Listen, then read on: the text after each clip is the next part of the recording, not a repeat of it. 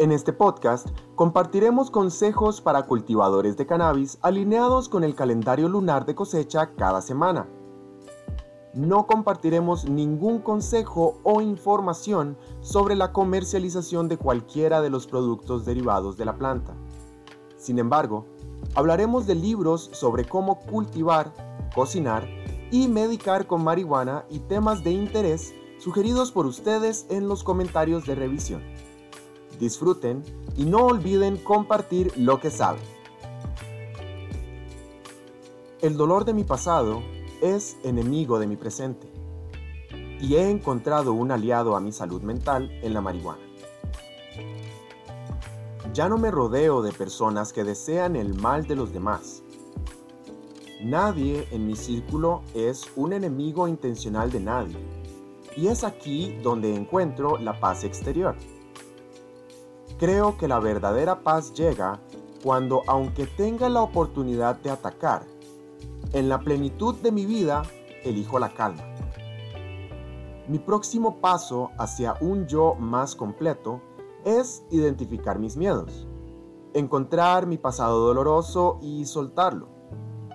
Debo perdonar y dejar ir el dolor de mis engaños pasados para poder abrazar mi éxito sin miedo a perderlo. Es el dolor del fracaso pasado lo que me impide atraer mi éxito. Ahora bien, ¿cómo puedo satanizar como una adicción algo que me ayuda a encontrar la paz real? Todos somos el resultado de nuestras experiencias pasadas. Las decisiones que tomamos hoy se ven afectadas por las experiencias pasadas de alegría y dolor Podemos negar que es un trauma, pero nos impide repetir el mismo error. El problema es que nadie nos dice cómo manejar nuestras emociones en una edad temprana. Creemos que la madurez emocional es algo en lo que hay que empezar a trabajar cuando se es mayor, después de que la mayor parte del daño ya está hecho. ¿Quién deja una herida completamente expuesta a su suerte para que sane sola? Las heridas emocionales y mentales también necesitan tratamiento. El amor es siempre el más fácil y el más doloroso la primera vez. Si alguien nos hablara de cómo lidiar con el dolor de sentirnos abandonados cuando éramos niños, la gente no alcanzaría la edad adulta con problemas de papi y mami. Esos famosos mommy and daddy issues que son el comienzo de todos los problemas de salud mental. Síndrome de miedo al abandono, es como me gusta llamarlo.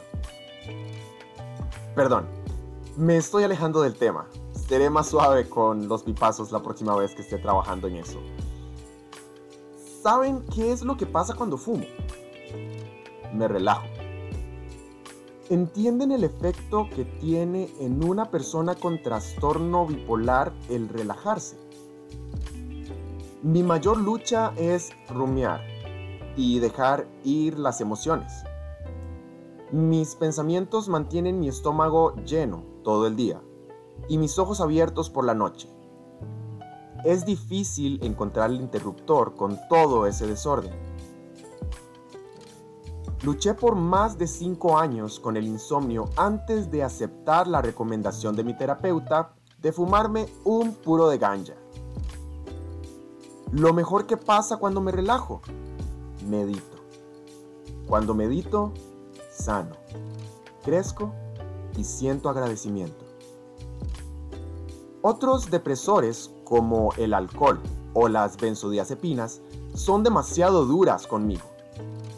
Literalmente prolongan mi depresión. Mis médicos me recetaron benzodiazepinas, pero recomendaron cannabis bajo la mesa porque conocían más. Después de todo, son especialistas en salud mental. Los cinco especialistas revisaban mi expediente como un equipo de apoyo de salud mental interdisciplinario para personas con antecedentes de abuso de sustancias. ¿Quieren saber qué es lo más gracioso? Todo empezó a empeorar cuando dejé la hierba y volví a los medicamentos recetados por primera vez, a los 26. Hoy me doy cuenta que cuando solo fumo mota a diario, en lugar de tomar los reguladores de ánimo, antidepresivos, medicamentos para la ansiedad y pastillas para dormir, además de las benzodiazepinas,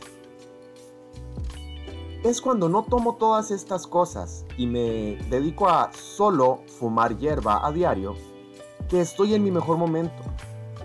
Me siento bien en mi trabajo y lo disfruto. Planeo para mi futuro y me siento listo para conocer gente e incluso para conseguir novio.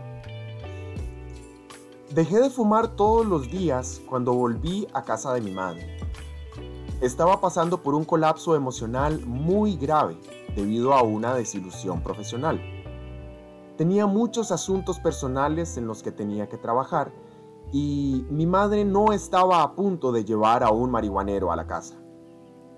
Inmediatamente experimenté insomnio y comencé con la medicación prescrita. Ya han pasado casi 8 años de aquel entonces. Dejé la medicación el año pasado y me siento mejor de lo que me había sentido en mucho tiempo. Pero entonces, ¿por qué elegiría fumar menos este año? Es porque es más difícil ser productivo cuando estoy fumando. No es fácil mantenerme productivo cuando estoy demasiado relajado para preocuparme por mi futuro. El equilibrio entre la relajación y la productividad, como en el amor, tiene que ver con la dosis. No estoy diciendo que los medicamentos me hayan hecho mal. Estoy diciendo que no importa cuántos medicamentos fueran, nunca estuve verdaderamente en paz han sido unos siete años muy duros, esforzándome mucho con la medicación. Solo necesité antidepresivos durante unos años cuando era niño. ¿Por qué debería de obligarme a permanecer con medicación clínica por el resto de esta vida? Ahora, no me juzgues. Mi punto exactamente es que todos llevamos cargas dentro de nuestro ser.